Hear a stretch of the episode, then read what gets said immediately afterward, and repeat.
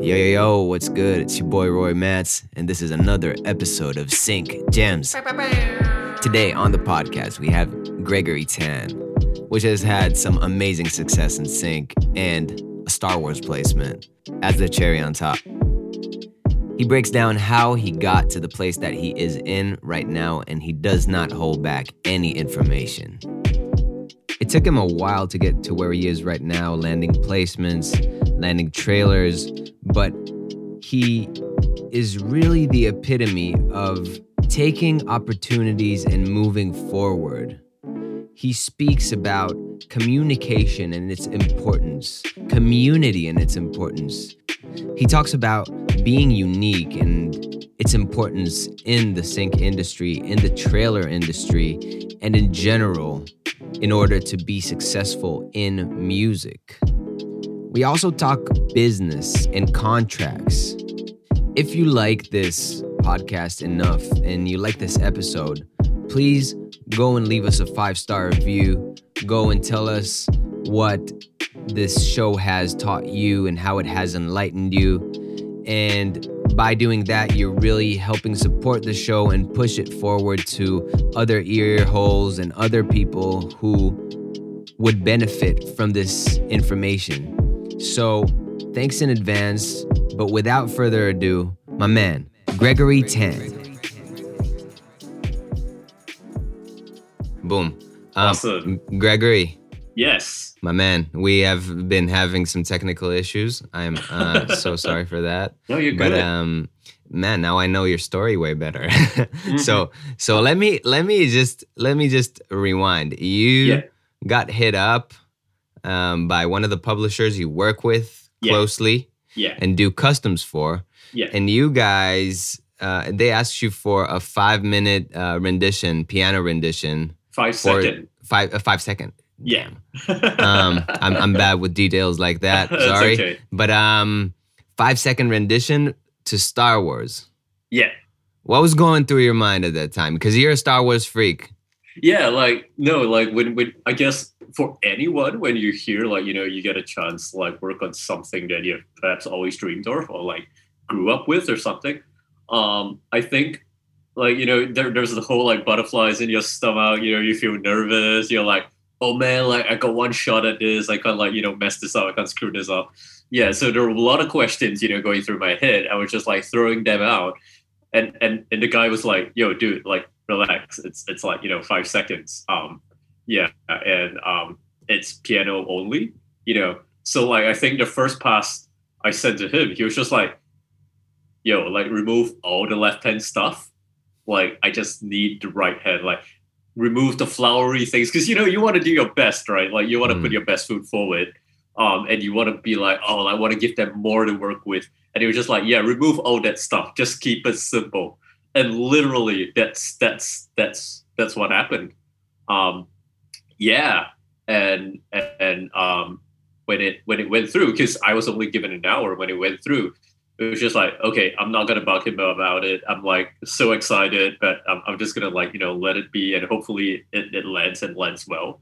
So like a week later, um, I was in the midst of another custom um, for the same publisher. And after I sent him like the stamps and, and all the kind of deliverables and stuff, he was like, oh, by the way, like, you know, Andor might be dropping soon. And, you know, it just left me like up at night. Like, you know, I was just like, I can't sleep. I just kept like refreshing like YouTube, Facebook, you know, places where people usually post trailers and stuff. Right. I was just like, uh, when, when is it going to drop? Which is my spot? Because like there were a bunch of TV spots that happened before mine. You know, just like, um, okay, like this is not mine. I don't think this is mine. Like I, I can't remember if I sent in this key, blah blah blah. You know, like eventually when it dropped, I'm just like, yo, yo, I gotta get out of bed for this. You know, um, yeah. So so so that was that was the whole mental process. Like it was it was just uh, such a level of excitement that I hadn't felt before. It's it's crazy. You know, I felt like I won the lottery. so Shit, it gives me it gives me goosebumps. Actually, we've had a we've had a really successful uh, composer on the podcast who his dream is to land a Star Wars. Like that's his goal. So I mean, like he'll he'll listen to this and probably hit you up after that. But you know, like that's insane. That's an insane story. But Thank you. Yeah. I want to I want to I want to rewind a little bit to Mhm. take it to where your story began with music, uh, where where your story begins with music, and how you got to where you are right now to landing Andor. Cool. Yeah. Um, I mean, well, if you go way back, like you know, the first, first, I guess, um, encounter with music, you know, like as a kid, like you know, sometimes like your parents would just introduce you to stuff and like, like oh, you know, so my brother was like already learning the piano, like he was like several years um, ahead of me in terms of age, and he was just like learning the piano, and my mom was like, yo, do you want to learn an instrument? And I was just like, okay, but like I don't want to do piano because like you know like the elder bro is already doing it. You know, I want to do something different. So like I started in the violin um, when I was really young, when I was about six, um, and I sort of went through the whole classical syllabus. I believe they call it the ABRSM syllabus, like the classical stuff from from the UK and and all that kind of thing. Um, so when I was 15, I finished the syllabus, but I at that point had like grown to you know sort of hate the whole genre of like classical stuff because it's like it's so uncool as a teenager to to be playing classical music, you know, and like the, the stereotypes and it's like oh you know back then like rock and like punk rock was really in. This was in the 90s and stuff. Um, like boy bands were like uncool, were phasing out. Um, rock like heavier rock was coming back. Um, yeah, so so wait, wait, uh, you're trying to say Backstreet Boys are not cool? well, for me at that age, you know, but I love them today. just to be clear. Get the hell out of here, man. I want it that way. Oh, yeah, every yeah. morning in my house. Like No. the funny thing was because it was played so much, you know. So I was just like, oh, Yeah. this this got to be something more, you know, like like like trying to be hipster and like to fit Yeah. in in a different way, you know. Um, but yeah, yeah. So so like um, that that phase came and went, and like you know, I saw a classmate play like Metallica's Master of Puppets on the acoustic guitar, and I was just like, dude, that is sick. What song is that? Was just like, oh yeah, it's by this band called Metallica, blah blah blah. They're just like, you should check them out. They're like, you know, um, um, they, they, they started this whole thrash rock movement thing, you know, uh, thrash metal movement, excuse me. Um, and I was just like, what is that? You know, so I went down the whole like being a guitarist, you know, joining bands, blah blah blah. Um, went to Australia, went to Melbourne to actually do my uh, university. Um, and over there, I joined like several bands, like local bands, and like just played guitar for them. And at some point, they were like, "Hey, have you considered writing original material?" And I was just like, "Nope, what's that? Like, I don't know how to use a DAW. I don't know how to record myself."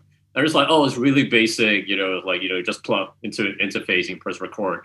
Um, so that was literally the whole process of encountering like um, self-recording. It was literally just writing guitar parts for a band, um, and it was cool. And after a while, like you know, like as most bands, like um, life gets in the way. People, you know, have responsibilities. Some of them became parents, blah blah blah, um, and um, I was sort of just left to my own um, devices.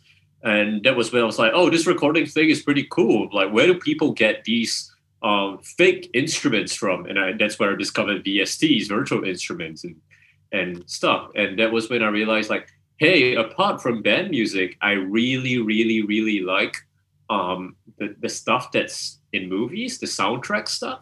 So I dived into that, and like, you know, one thing led to another. I explored film music for a while, didn't really enjoy it as much as I thought I would.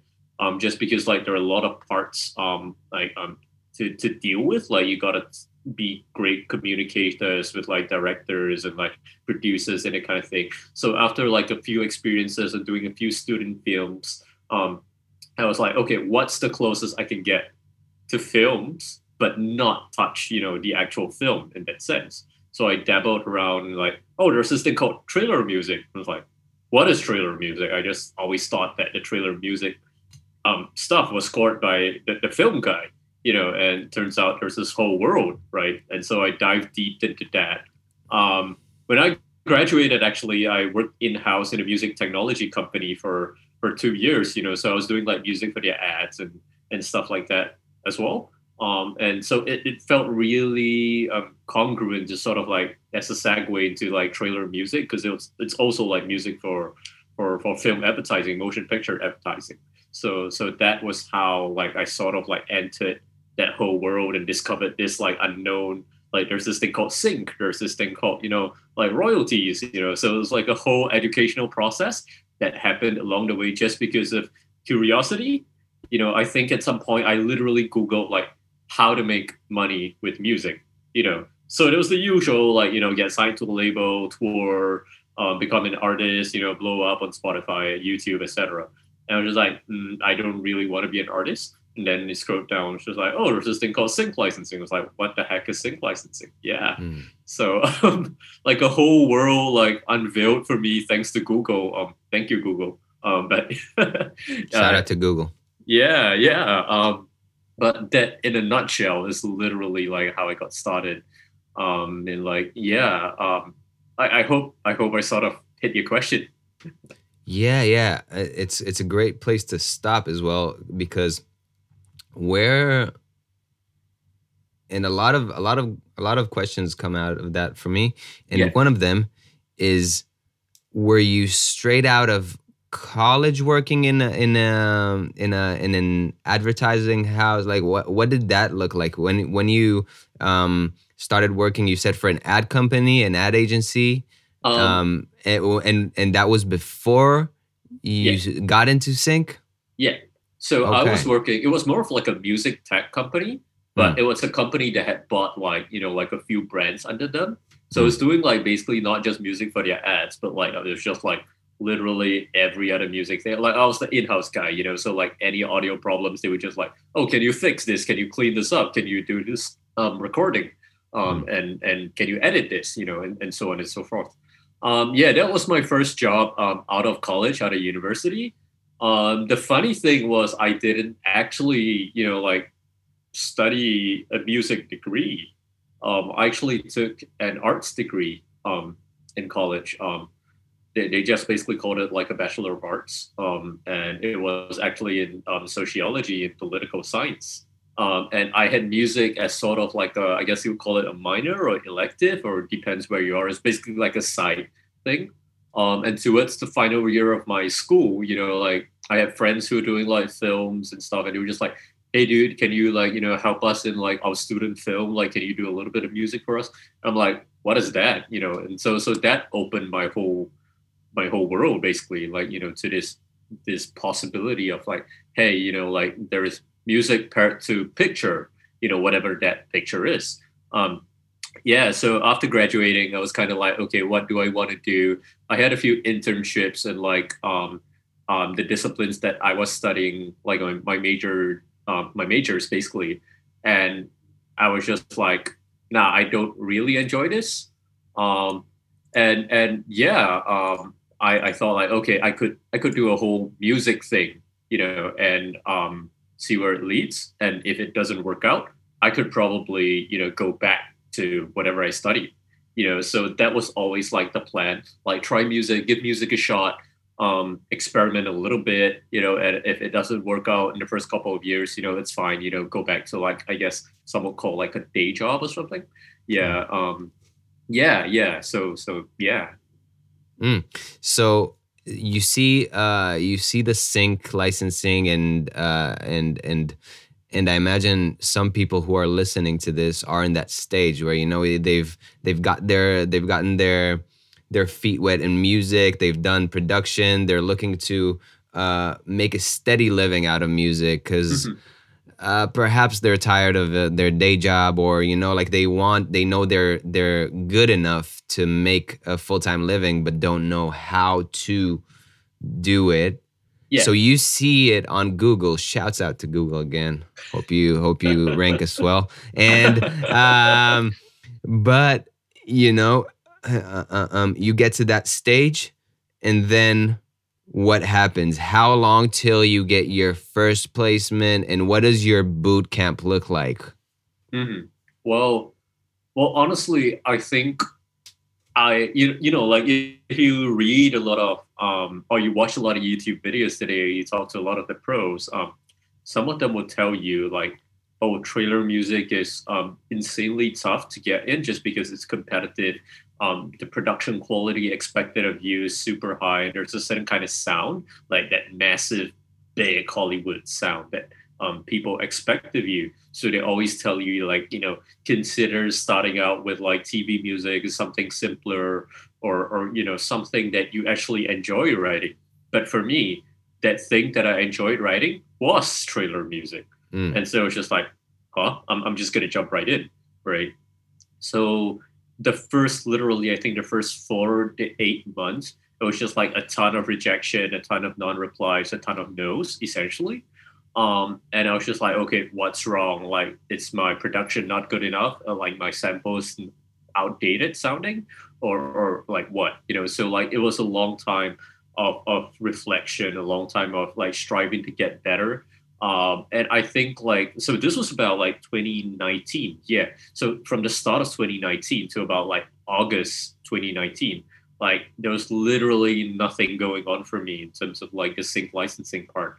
Um, I was like writing a lot of um, trailer music, what I thought was trailer music, but I had so much um, lack of knowledge towards like how and why the structure needed to flow a certain way you know like the massiveness how do you attain that massive sound sonically blah blah blah and everything else in between how to reach out to publishers how to like you know follow up with publishers um, how to establish a relationship with them and so i, I sort of like um, um, went down like you know the hard road like it's sort of like threw myself in the deep end and thankfully i swam so about august like there was a publisher that um, in the UK that sort of said like, okay, this track is possible. It's not the best, but uh, we can accept it. You know, so I was just like, mm, okay, like this is this is progress, right? So um, as time went by, like people were like, okay, dude, you, you know, your stuff is getting better, but um, don't just keep focusing like on trying to land trailer syncs. Why not like the tracks that you got rejected? Like, why not just pass them to TV publishers and stuff? And I was just like, mm, okay, what's the worst that could happen, right? So I, I did, you know, I, I just started sending these rejected tracks out to TV publishers. Um, majority of them accepted it, um, and some of them were really good. Like they got them, like you know, used in, in TV shows like um, The Challenge by MTV and stuff.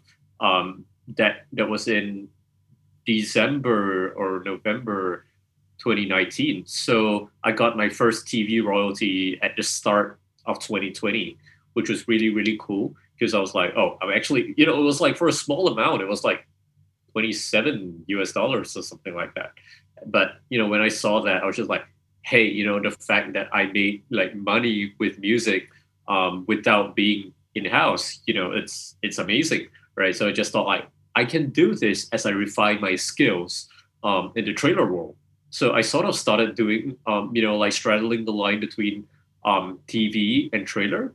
So TV would just be um, I would just park like just to be perfectly transparent. I'll park all my rejected material from the trailer end. You know, I'll probably like refine it a bit, like make it a little bit better, um, and and uh, just submit it.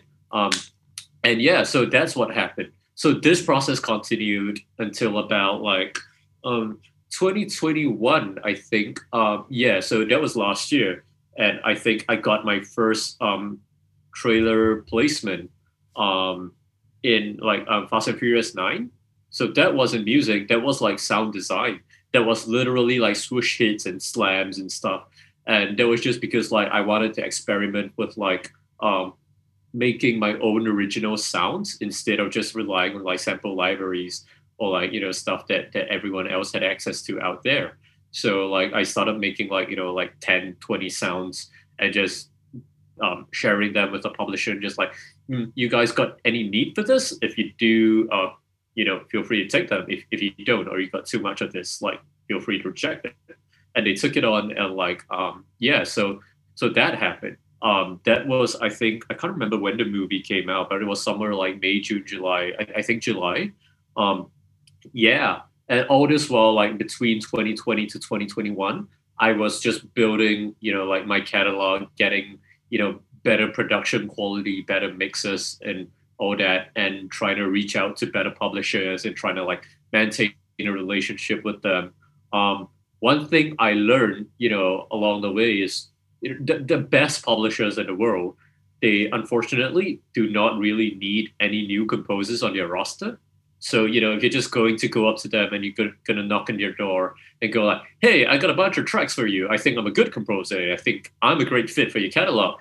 They'll probably be like, yeah, we have tons of great composers on our roster. You know, we don't need um, any new music specifically, right? So I realized the best way, you know, to get into writing for a new publisher is actually by co-writing with someone already on their roster, which again, you know, requires a level of friendship, a level of networking, if you will.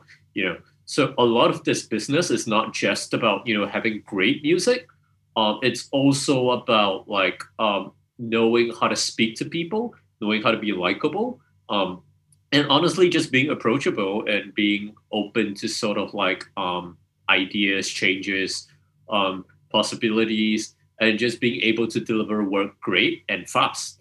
Um, at, well, at least adhering to timelines and not being like the last guy to send in stems and delaying, say, an entire album.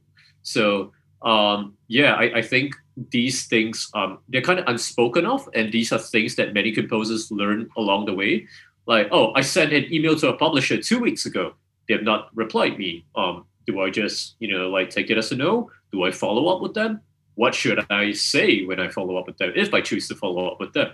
Um, you know, can I talk to someone else on their roster to find out how they're doing? You know, uh, are they looking for new composers? Blah blah blah. Right. Um, yeah. So these are like little like I guess like people skills or PR skills, if you will. I think every new composer should learn, especially when they're trying to get a foot into the door, right? Because I think a lot of people get thrown off by like the non-replies or the rejection or like um, just like the even the lack of placements or the lack of opportunities. Like oh why does those guys get all the customs? How come i don't get any customs? You know so there's like a lot of like um, communication skills that need to be worked upon i feel for every composer you know especially the newer ones that are like hoping to to get a foot in the door um, but yeah you know so like i guess the best suggestion i would with i i, I would give you know excuse me um, would be to do your research, find out which publishers work great for you, you know, and and probably could take on your kind of music. Obviously, be good at what you do. You know, be a great producer, composer, be a great communicator, and learn, you know, like communication skills. Essentially, I think these three things, you know, will get. Um, they're sort of like a foundation to to, to build like a, a sustainable or a long lasting career, um, especially in the sync side. So, um, yeah, Mm. Whew. Okay. Let's let's breathe into that. Uh, yeah, yeah, go for it. okay, no. Um, when was when was your moment when you wh- when was the moment for you when you really got your your your ball rolling and your community together? Uh, was there an inflection point where because it took you two years, man. Two years is a lot. Mm-hmm. And you need to hold your ground, you know, as as oh, yeah. and, and not just give your your your worst stuff to to publishers as as you know, like uh, uh, there needs to be a mindset adopted for that. And I would love to know how you approached community. Mm-hmm. Um, I think you know to answer your first question, I didn't have a specific moment where you know, I realized like, hey, look at all these guys that I can call friends, you know, like um, it was just it felt really organic. Like one thing I did was like I participated in like Facebook groups. Um, I just offered, you know, like my two cents worth whenever I felt like there was some a topic that I could contribute something towards.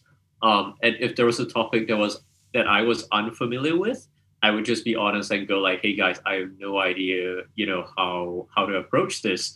Um, um, what do you guys think? You know, so I think that coming from that place of genuinity, of like being honest about what I knew and what I didn't, without trying to front, without trying to put on like an act like I knew a lot of things just because I had worked in house before um, I think that sort of allowed me to seem more approachable and that built an unofficial community. Well, I just had like, you know, I became friends with people to, for, for, for lack of a better description. Um, yeah. Um, as for the mindset of to keep going, um, I would say, you know, when I look at the more senior guys in the industry, you know, I would just go like, wow, you know, all these cool placements. Um, these guys inspire me, you know, as opposed to, I guess the other way of thinking is sort of like, um, to be salty and to be defeated and go like, oh, all these guys got all these cool placements. How am I going to compete with them? Or they're, they're such good publishers, or their music's so good. How am I going to keep up with them? Um, I think it was never really like that for me. I think I made it a point to want to celebrate the success of you know my peers or like you know people that I look up to because like these guys motivate me to write better music. Um, it was never really a case of like, wow, um, you know, like so and so landed a Marvel placement. Like I'll never land a Marvel placement because I'm never as good as that guy, right? It was it was never a mindset like that. Um, I think I sort of understood going to this game that um, it's going to be a long game. Um, you know, any part of the music industry, people will tell you that there is no such thing as overnight success. You know, just because someone blows up, you know, doesn't mean that they hadn't put in the work, you know, prior. So, so that always set with me. You know, like I'm running my own race. I am not competing in a sense with everyone around me. You know, like I only can do better every day. I can't stop someone else from landing a placement. I can't stop someone else from landing a license. You know, um, I can't stop someone else from writing better music or getting to work with better publishers. So I told myself that you know I I can only do what I can do, which is to write better music and to get better each day. Um, yeah, so I think that helped me a lot, and it still does. Now, obviously, being human, like naturally, it's you know you're gonna like you know feel a little bit down every once in a while especially when you don't land projects that you really want to you know but it's again part of the process like you can't keep dwelling on the stuff that you missed out or you can't keep dwelling on on on the things that you lost out to friends on um so um, yeah i think that motivates me you know to just become better and to look at my friends success and go like wow you guys are doing great. I am so happy for you. Now how do i get better as well? You know how can i how can i stand toe to toe with you guys? Right? So it's a bit of like friendly competition but it's not competition that eats at you. It's not toxic. It's not things that that hurt you. So i think that really laid the foundation for me when i was starting out especially in the year that you know like when covid hit and everybody was like um, oh royalties are going to drop they're going to diminish you know filming has stopped so there's no more trailers. You know like what do we what do we look forward to? Or like when is covid going to let up? You know you know so there's a lot of these kind of questions and i just thought like okay i'm just going to keep doing my best. If this is a time where there are no projects coming in how can i you know sustain myself? And how can i you know um, find ways or you know push myself so that eventually when things get better how can i be ready for those opportunities that come my way you know and um, yeah so that that actually happened uh, yeah yeah, it looks like the the recurring theme in your story is you were just very open. Mm-hmm. So you come in with an open mindset and really expect the best to give the best from yourself and not not uh not kill yourself if you don't get the gig. Yeah. Yeah. Mm. Yeah. So uh, a question I have is how do you right now in your current level where you have uh, correct me if I'm wrong. You have um, basically you have Disney, you have Marvel, you have uh, placements with big w- places where people, and I'm included, where people wanna wanna excel too. How do you excel currently? Hmm. Oh, just one correction. No Marvel yet, but hopefully soon. Um, same, um, same. We're in yeah. the we're in the same. Hope yeah. I beat you. yes, please do. now I'll be happy if you do. You know, to be honest. Um, mm. I, I I think like um, well, I would say there's always room. You know, for people to come up with new music that's innovative and sort of like pushes the envelope. So like when editors or supervisors hear them, or even publishers or fellow composers, when they hear it, they go like, "Whoa, this is this is this is fresh. You know, this is new." And I think there's a hope for it.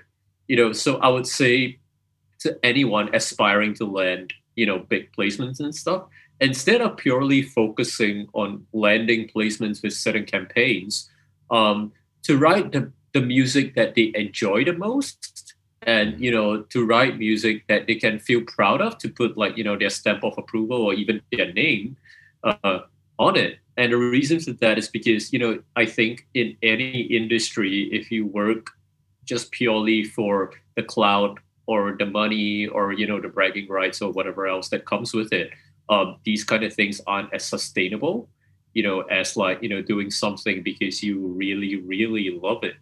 Um, so I think the placements and the syncs will come naturally as you get better, but you have to be strategic both in the business sense and the creative sense about it. So creatively, as I mentioned, um, you know, write stuff that you love, you know, write stuff that you enjoy, and then on the strategic end, see how it can be tailored to the needs of like you know editors or like supervisors or like just you know clients in general, right? Like I think like for trailer music, there's like a kind of strict formula in terms of the structure. Like you need the three part act or the five part act or like whatever you call it, um, like with breaks in between for editors to you know do cuts and stuff like that. So I think first and foremost, if you're going down the trailer route, you know, and you want to land like you know those cool syncs that we just spoke about, you know, you have to understand what your clients, which are the editors and supervisors, require you know, and then write music that you like, hopefully tailored in the same structure as as as what these guys need, right? So first and foremost, like write stuff that you love, write stuff that you enjoy, and see if it, it can be sort of like structured according to what what is required of you. Um, and I think um, that would be like a natural segue into to lending your foot in the door. Um, it's very funny because um, a while ago, um, there's a certain composer. Um, I won't mention his name, but like he was he was landing lots of cool placement. This guy's kind of like under the radar, like so he doesn't like you know like post much about things and stuff. At least not to my knowledge. Um, but he was landing all these cool placements, and then um, you know someone spoke to him and said like, hey, like I realize you you you have a really cool flow in your tracks, like you know like um this is an interesting structure. Like I realize you don't really follow the three act structure to to like a tier. Like how do you go about doing it? Like how do you come up with such unique arrangements? And the guy was just like, "What's the trailer structure? I've never heard of that." And we were like, wow. "Huh? Like what do you mean? But you're landing all these placements." He was just like, "No, like I just literally write a track.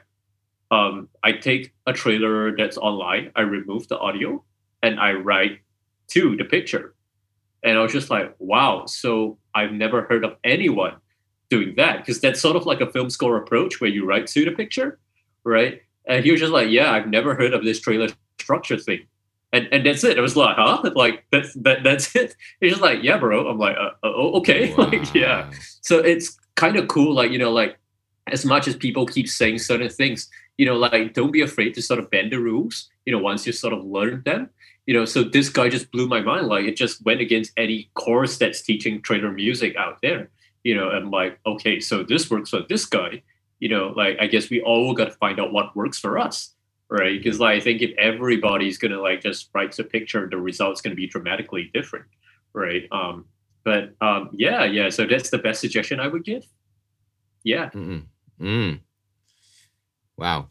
So let's let's uh a big takeaway from this is write dance to your own drum beat mm-hmm. know the rules so you can bend them for me it's know the rules so you can bend them mm-hmm. but for some people it works without knowing the rules it's like i mean it's like uh, uh, the old jazz players like you know yeah. the the the west uh, the uh, um the wes montgomerys and all the the yeah. the the people who didn't have money, so they would sit with their instrument outside of the club of the jazz club, and that's basically what what this dude is describing. He wasn't educated per se, but he put his time into understanding something way deeper.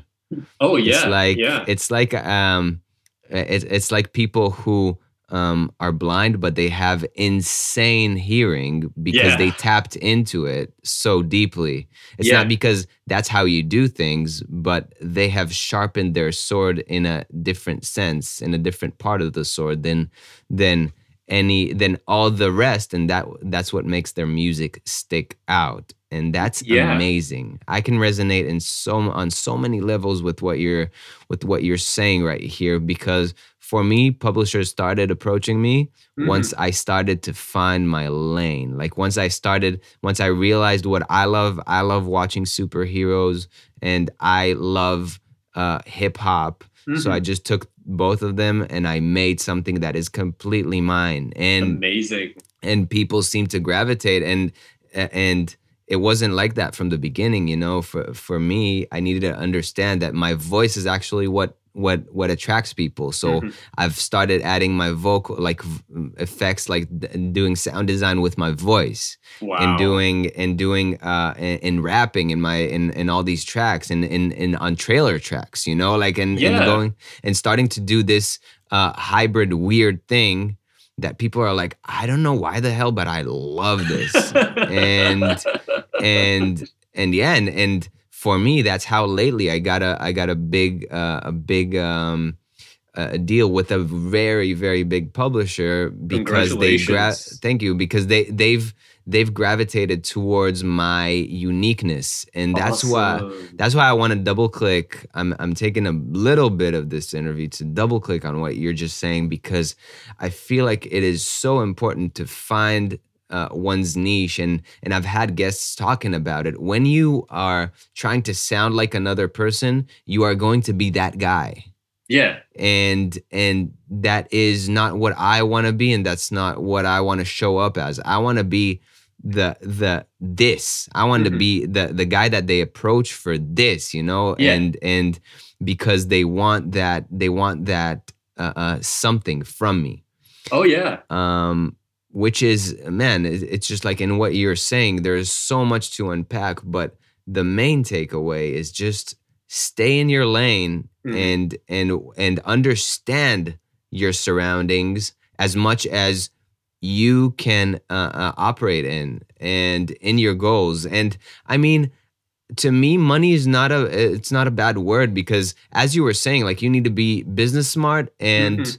and uh and and smart as an artist Yeah. so how do you go about being smart as a business Hmm. Um, especially for sync licensing, I think at some point, uh, once the creative work is done, you know, you deal with a lot of contracts.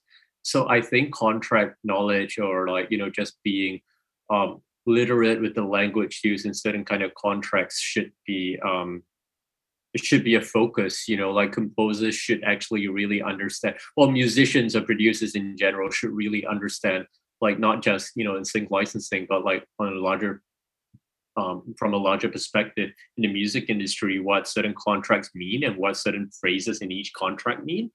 Um, like there's there's always the i guess proverbial tale of like a band you know signing a really bad contract you know and like or taking a huge advance and like having to pay that back and and even after that you know having a really poor percentage split you know for the profits that they're making for for the industry at a record label um, i think it's the same on the sync licensing end. You have to figure out like the details before you know doing the creative work you know before like you know just being really enthusiastic and just like jumping on board. You know like you have to like clarify what are the terms and conditions and you know what everyone hopes to get out of it um i think in this day and age of technology. There's a lot of creative contracts out there. Some are great some are not so great. Um so yeah i think education literacy is a it's a really important thing.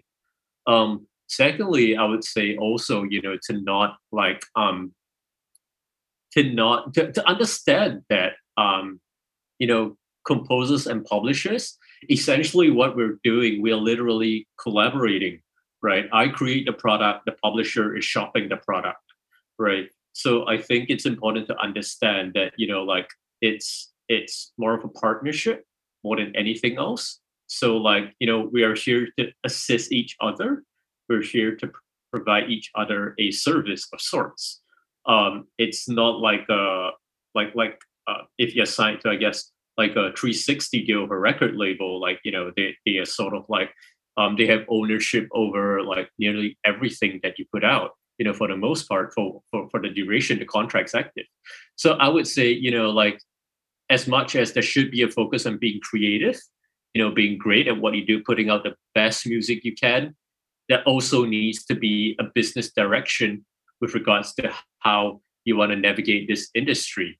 Um, where do I hope to see myself in three or five years? I know it almost sounds cheesy, almost sounds like an interview question, but you know, it's necessary to reflect and recognize where you are at currently in the game and to understand different streams of revenue of income um, which uh, the music industry has to offer um, i guess to people you know producing you know music for for generic listening like pop music or rock music um, there tends to be a focus a lot on streaming and like publishing is seen sort of as an afterthought.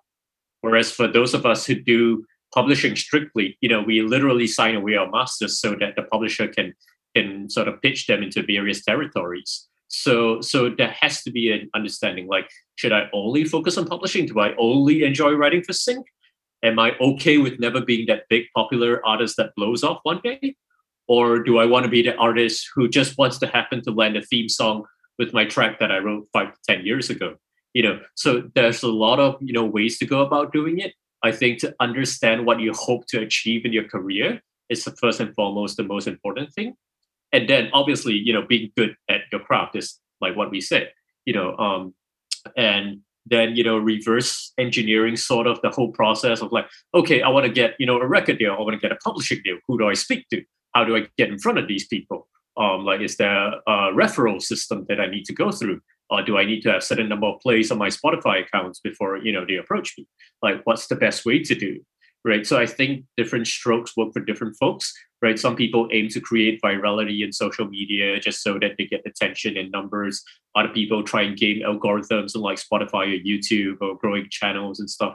Um, other people like us, you know, probably pitch purely for sync, you know, and, and so on and so forth um, yeah so i think like having a clear goal of what you want to achieve you know is so so so necessary. I think a lot of people make the mistake of like i want to do everything but can you do everything? Right? I think if you can you know by all means you know more power to you. Please do. But most of us can't. I definitely can't. So um yeah this is something that i would you know suggest. It's something i did for myself.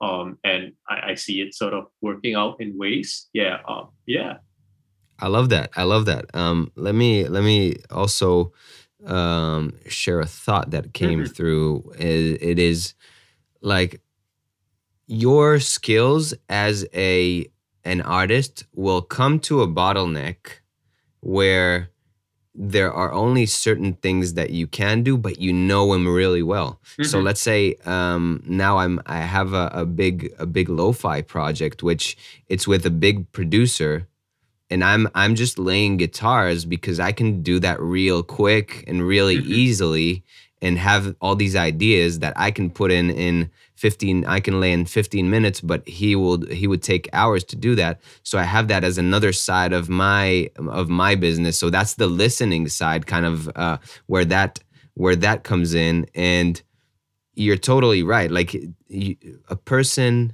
and for I, will say it for myself i need to know my strengths well enough to know how to divide my time because there's only one me. Yeah. there's only 24 hours in the day where i can do what i do. Yeah. So so having that understanding of where one wants to be and where and how one one wants to show up in the world is so so so so so important. Um and it just you know it goes back to understanding your fortes and your strengths and your and your being enough. Like do you want to have uh, um time in your morning to stretch and meditate and do all these things? Or do you want your morning to be cluttered because you are uh, working in states times? For me personally it's not the case i want to be able to have my mornings that's my circadian rhythm that's when i get that's when i when I, when I prepare my my my machine for the mission. So for me, it's important to have that time. But for other people, they love the night. Like they're, Yeah. uh, you know, uh, we see it a lot in the trailer space. They they work nine to five, literally nine p.m. to five in the morning yeah. on customs, Yeah. and that's because the night is the quiet, quietest time of the day for sure. Um, but for me, it's a non-negotiable. So really um, understanding and and from that, I actually want to segue to what's your routine around creativity, around yourself, around your well-being. How do you how do how do you oil this machine that is called Gregory? legend. well, um, yeah, I would say like so. It's only been this year since I started actively working more in customs. Um, so like when you work, you know, like Singapore, I guess like Indonesia as well, like we're 15 hours ahead of like Pacific Standard Time. Um, so like um, it when customs come in, you know, sometimes they come in like really early in the morning over here, like sometimes like 6, 7 a.m. or like sometimes in the middle of the night. And like when those kind of customs come in, like those that happen at like 2, 3 a.m., I tend to turn them down. Or I tend to like, you know, like I don't even receive the message because probably I'm asleep or something. Um, and like when I wake up, the, the project's probably like been passed to someone else, which is totally cool. Uh, but like, you know, like sometimes in the day, like I do tell my publishers, like, okay, like this week I'm sort of like free for customs, but just like so you remember I'm in a different time zone. Um, so you can manage, you know, your scheduling and your your your expectations and stuff. Um, so it's more of communication for me. Like I try and like keep it like like you know like uh nine to six kind of thing. I know naturally when there's customs involved with quick turnaround times, like I have to stretch through the night a little bit, but I make it a point that I do not like, you know, like stress myself out the next day, you know, just so that I have room to breathe, I have room to recover. Um, I split my time, you know, if you were to put a statistic on it, um, like 60, 40. So like 60% is like writing music in general. Um, this includes like customs and all that kind of stuff.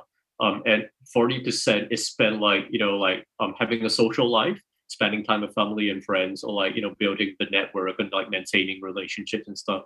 So like i love you know like um catching up with friends over coffee just finding out what they're doing.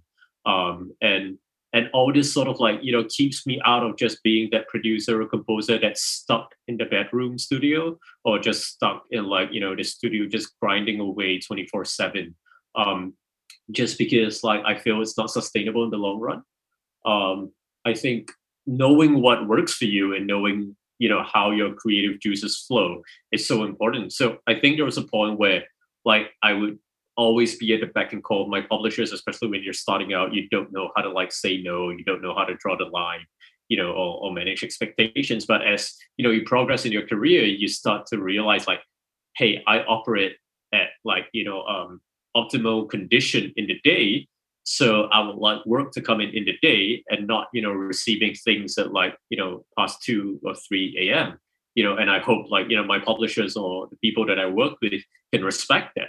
You know, like and sometimes, you know, you gotta say no to opportunities that, you know, even when they look like fantastic opportunities, you gotta know like, you know, when you can whether you can sort of meet those expectations you know from you uh, from from those guys as well and from yourself. So um yeah i would say like my i, I function like on pretty much like a 9 a.m to you know maybe 7 p.m kind of clock and i try not to work weekends unless like there's an urgent custom that comes in on like friday night and they need it by monday or something i try not to do too many of those um thankfully it's only been you know, I out, out of all the customs I've done, I think I've only had like two that were on that timeline, and I, I guess they were okay. It's not like they were happening every other weekend.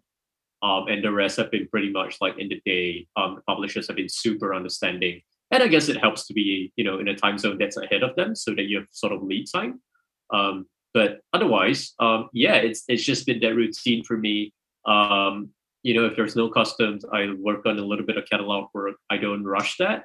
Um, you know, and I hang out with friends, hang out with family, and you know, we just schedule stuff ahead of time. You know, there have been times, unfortunately, where I had to cancel just because like a custom came in like on the last minute thing. You know, and I was just like, okay, guys, like, um, I'm, I got a custom, I got a project. I don't um, love to do this by canceling on you, but I have to. So so so please understand. Um, but yeah, yeah, you know, I try not to do too many of those that are like super disruptive um, to like my social life and stuff. I believe in finding a good balance and and that sort of like having a social life sort of keeps me sane and keeps me active and um, yeah. So that that's basically how I do it. Yeah. Yeah, it comes back to community to communication. It all. I mean, that's the that would be the the main theme of this uh, of this of this interview to me it's it is communication and mm-hmm. communicating because my girlfriend understands mm-hmm. uh, when I tell her, "Hey, I, I, gotta I gotta stretch a few more hours here. I have a really big thing mm-hmm. uh, um, that I'm that I'm working on and is important to me and and she'll understand like I mean girlfriends will like partners understand it more but it's also similar with friends oh yeah uh, as far as they know what you do and they know the the the the um, your kind of workflow mm-hmm. um, then they will understand the mm-hmm. way that I see it another th- another question that I I have I mean I have so many things jotted down right here in this notebook here to show you. It. Look, whoa, like so many things. um, but but I mean, and I think we we will have to do it in a round two because I can I can ask you questions for hours. Yeah, and let's I really round two for sure. And, round and, two, and, round three. Yeah. yeah. Well, I mean, a, a round two would be uh, like would be great, and we'll just like I wanna I wanna dive into all mm-hmm. to all uh, uh, communications and and with uh with publishers and mm-hmm. all these things to look out uh, for because you seem very very um, literate and and knowledgeable about these things. Oh, I want to um, and because we're we're kind of in the end of this one of mm-hmm. this round, so uh, we will definitely keep it for round two. But um, another thing I want I ask my um, my my guests here is if you had to describe your production style in three words, what would they be? Um, wow, I, I've never thought of this. Um, well, um, as of late, definitely um, hard hitting. Um, I would say definitely um, intense. Um, I would say definitely, um, well, for lack of a better word, large.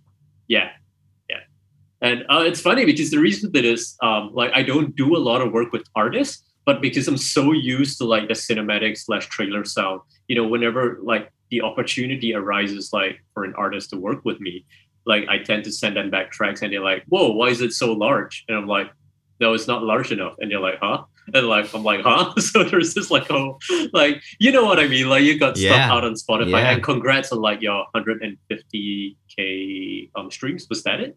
Like on your oh, recent... it's more than that now. Oh, congrats, dude! Thank like you. that is that is sick. Yeah, I gotta go check it out. Um, yeah, I haven't had like time to listen to Spotify of late, but oh, yeah, it's yeah. it's it's uh it's it's lo-fi. So whenever you you get time to to to cook or do something in the back and, and you want something in the background, but yeah, yeah, thank you, man. I appreciate you and and. Yeah Oh man, I wanted to. I had something uh, come up when you were speaking to to um, to your. Oh, oh, oh, oh! I have an ad agency that I work with as yeah. a gun for hire, and I'm not sure if I can. I don't think I can uh, manage the uh, mention their name. It's okay, but they are. Um, but they are. They ask me to do cinematic hip hop for them mm-hmm. for big big companies that want to do experimental stuff and uh, every time I send them something, they're like, mm, you know, uh,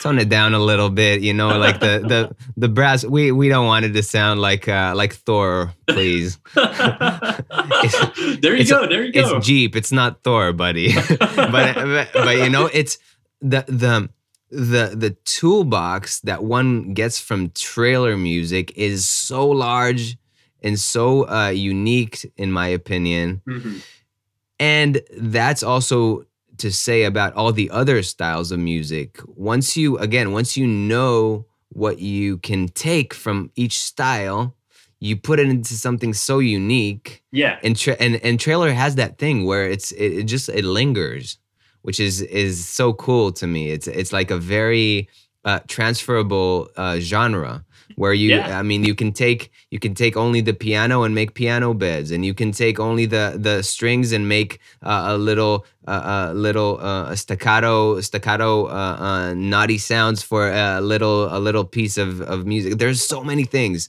Yeah. um so yeah so it's like it's transferable and it's it's great that you're you're saying all these things and that's why i'm saying we can speak we, you're you're a guest that I can speak to for hours, but we gotta get we gotta get uh, uh, to all the questions. If you were right now in the beginning of your trailer slash sync sync journey, Mhm. you had a computer and five hundred dollars. What would you invest your time and energy in? And you had zero placements. Got it. So you ju- you would have just gotten into the sync space, and you know what you know now. What would you do? I think I would. Well, I, I guess I'd probably invest in like a interface and like a decent pair of headphones. And if I have anything, you know, remaining, I probably put it towards like um, libraries, like um, I guess plugins and libraries that operated on a subscription model, so that I wouldn't have you know, like fork out really expensive, um, fork out for really expensive um, sample libraries, which some of this like cinematic plugins um, tend to lean towards. Um, so with that, you know, like I would really research and reach out to people who are already, you know, in the space, you know, and like, you know, well, ba- basically people who are killing it, people who I aspire to be like, or with some of like the dream publishers or landing dream placements, I'll reach out to them. I'll ask them like, hey, how do you get started? Uh, you know, and and actually, funnily enough, I'd probably start a podcast. I'd probably like invite them on the show, you know, and go like, you know, hey, like, um, tell me your story. Uh, tell me how you found trailer music, or how rather trailer music found you, or how this publisher found you, you know, and like, um, how do you go about collaborating with people, you know? Um, and after that, you know, as as I get sort of more guests on the podcast, I would probably like, you know, start like a Discord page or like some sort of page where people can sort of like tune in or like Twitch or whatever, you know, where people could sort of like ask questions in real time, you know, um, and probably like schedule it like, you know, every Wednesday morning or something like that, where people sort of know what time to expect. Um, and then, you know, once the podcast have ended, I would probably keep the conversations going with these guys, with my guests and stuff. Well, I probably just, you know, maintain the relationship with them and and just ask, you know, like hopefully there's a chance down the line, you know, like to collaborate with them or or something like that. Um, just you know, keeping it really organic, keeping it really natural, um, and just like being totally honest with them. Hey, guys, I'm a newbie at these things. Um, what what's what's a sample library you could recommend me that would break the bank, you know, or, or something. You know, just like really earnest and honest questions, and um, from there start building like you know portfolio. Just generally ask them like, hey, can I send you a couple of tracks to review? You know, like every couple of months if it's not too too too much of a of, of a problem, not too burdensome, troublesome. Um, but like, yeah, I, I go about doing it that way. I think I also, you know, keep telling myself that this is not like a get rich quick kind of thing. You're not gonna write a song today and expect to land a sync tomorrow.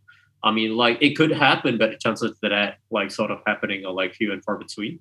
So um, yeah, that's that's what I would do. Yeah. Mm. So that leads me to the next question. If you have, uh, again, like, so if you were to get to specifics, what what are three super accessible, um, accessible, and cheap products that you y- they are your go tos? Um, I would say like I rely a lot on um, performance sample sample libraries. Now, some of their higher end stuff can be expensive, um, but like some of their like um, single instrument stuff that sounds really really good. I think it's like um, like the solo violin A or solo violin B. Um, like it sounds really really good. Um, I would say something that's more affordable. I don't use this myself, but a lot of my friends do. Would be the the BBC Symphonic Orchestra by Spitfire.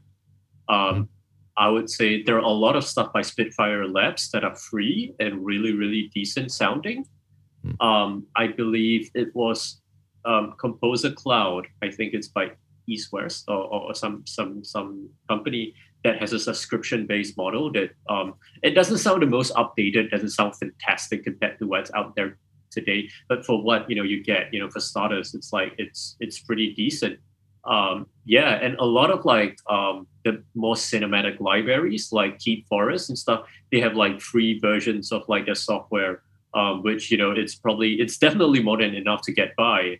Um, there are a lot of uh, well, like there's like Boom Library, which is under the same company as Keepforest, um, that has a ton of free sound packs, you know, that that are really, really, really good.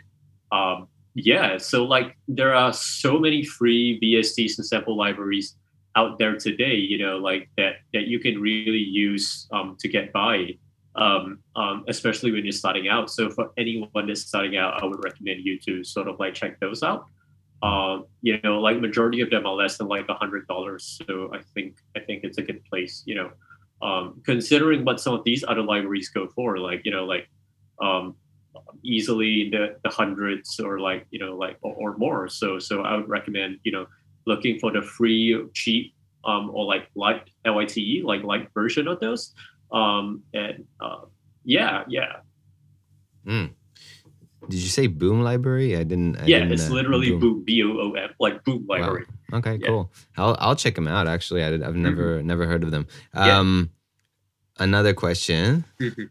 wait for it wait for it oh, what is your goal? What is your sync goal now that you've gotten Star Wars? Mm-hmm. What is your next one?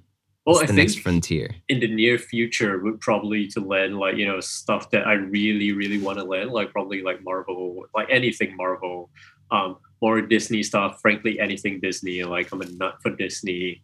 Uh, but I think further down the line, you know, like you know, give it like mm, maybe five years, I would probably want to transit more to perhaps a consultant slash A and R kind of role, where I probably would still be writing. You know, like writing is always going to be a love of mine, but probably like more, yeah, more of like an A and R consultant kind of role, and probably you know more writing music more for myself.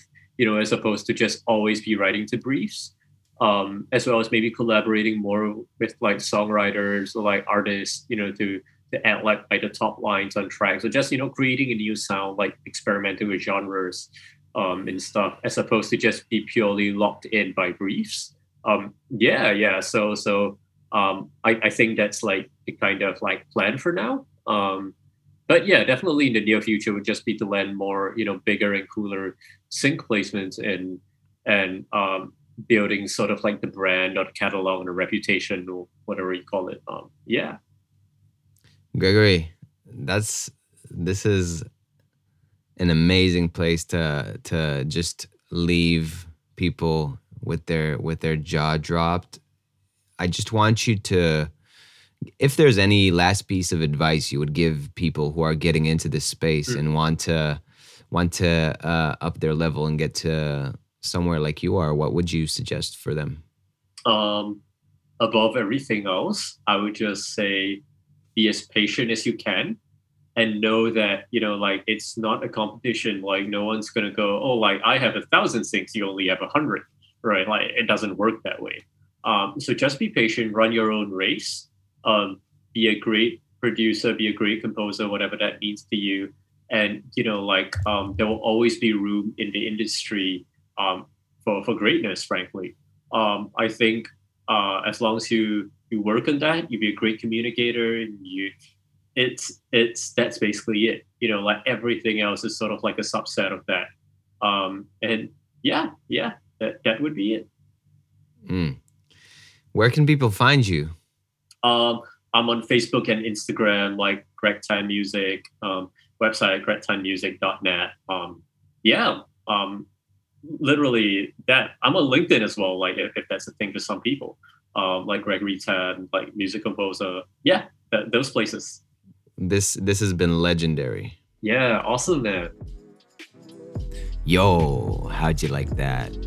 That was an awesome one, and I feel so honored to have had been in the same space virtually with this guy, and hopefully I'll go meet him in Singapore in the coming year. But if you like this podcast, just make sure to rate it and review it wherever you listen to it. If it's on Spotify, then just follow it. But um, it really helps the show if you review it, if you comment, if you create engagement. And yeah, see you in the next Sync Gems episode. Peace.